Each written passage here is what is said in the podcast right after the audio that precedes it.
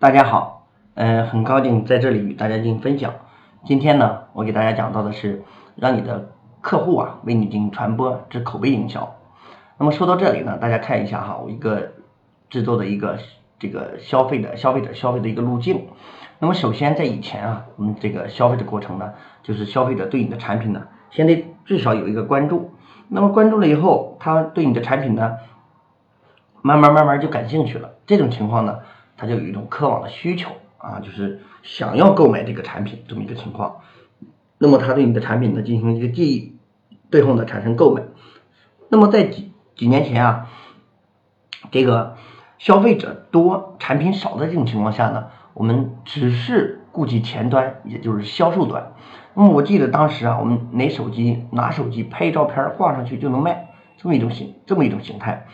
那么随着时代的变迁以后呢，就是现在的物质远远的大于消费者的这种需求，在这种情况下呢，我们的消费呢发生了一个质的一个变化哈，就是从一个这个漏斗变成了一个双漏斗的这么一种形态，也就是从它的一个排序啊，从一个关注、兴趣到搜索，然后是购买。那么购买了是完成了吗？不，它是真正你消费者对你店铺进行消费的一个开始。那就是分享口碑的一个传播，那么也就是说，我们在真正做完第一次销售以后，我们的消费者啊，他才是真正成为我们的消费者。那我们的利润永远是来源于第二次，以至甚至于多次消费。为什么呢？大家可能知道哈，现在就是说我们在互联网上的推广成本现在非常之高，何高呢？就是说，呃呃，据不完全统计哈，就是农副。产品以及别的产品啊，大概也是这个情况，就是每拉到一个顾客，他的一个推广成本基本上在二十多块钱。那我们拉到这个消费者以后呢，我们要不去进行这种口碑的这种营销、这种传播的话说哈，那么你想象一下，你前期的第一笔交易，甚至连二十块钱都挣不回来。那么这种情况下，就是不是有了我们这种感觉，就是光做前端营销的话说，那我们是有多少会赔多少。那么所以说呢，就是给我们提到一个口碑营销的这么一个概念哈。首先呢，互联网的这个时代哈，消费者购买的行为的路径呢，它发生了一个核心的一个变化，就是我们所谓的购买就是开始。那么品品牌营销向体验营销的一个转变。那么第二点呢，就是口碑传播啊，在互联网的这个时代啊，被社交的媒体聚聚众的一些放大。那么就是这个，我们前几节课给大家讲到哈，就是我们人人都是自媒体。人人都可以发微博、发微信，那么在这种情况下，它的传播、口碑传播的这种嗯能效发生了最大的一个转变啊，那就说这是第二个特点。那么第三呢，只要你的产品、服务以及情感，又或者是价值观被认同，那么就证明啊你获得了市场。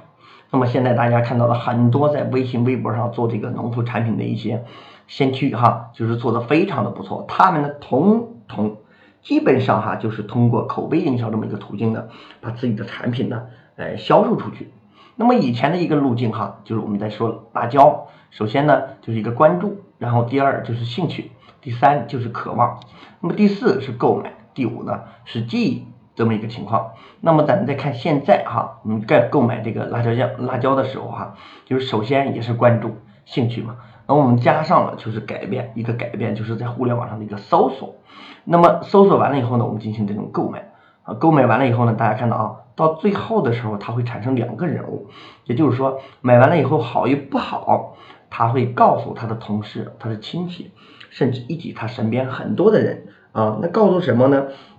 就是要告诉他，他买的这个产品有多么多么的好。那么据不完全统计哈。就是说，有百分之六十到七十的人在购买完商品以后，他都会告诉他的同事啊、亲戚、朋友啊以及身边的人，告诉他们什么呢？就是哎，我买了一个什么什么东西特别好，或者是说我买了一个什么什么东西特别的不好。那么他会把他的感知呢分享给大家，这就造成了我们这种口碑传播的这种效能。那么大家看一下啊，有人说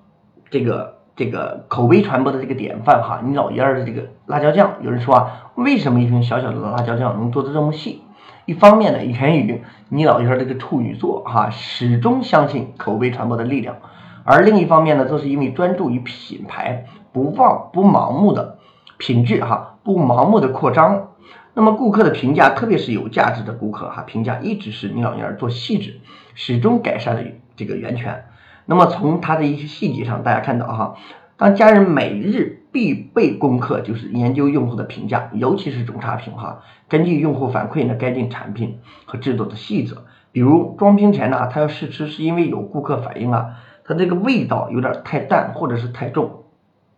那么装瓶后倒置三个小时，是因为啊有顾客在反映瓶子漏油啊，漏这个辣椒油、辣椒酱上的辣椒油。所以你老蔫呢在不断的进行这种很细微的这种工艺的这种完善啊，这种完善，那么就以至于给到消费者就是感觉到。你老娘呢，就是做任何事情都非常的细致到位啊，都非常细致的到位。那么就给到顾客这种传播的这种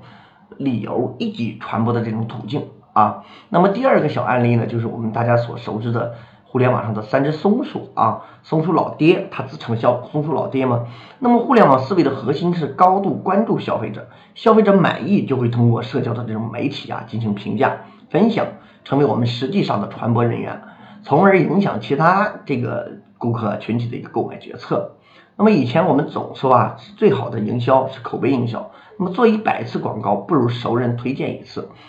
那这个说到一个什么问题啊？就是说，当我们在自己说自己产品好的时候啊，消费者是有一个抵触心理的啊，抵触心理，他就认为啊，说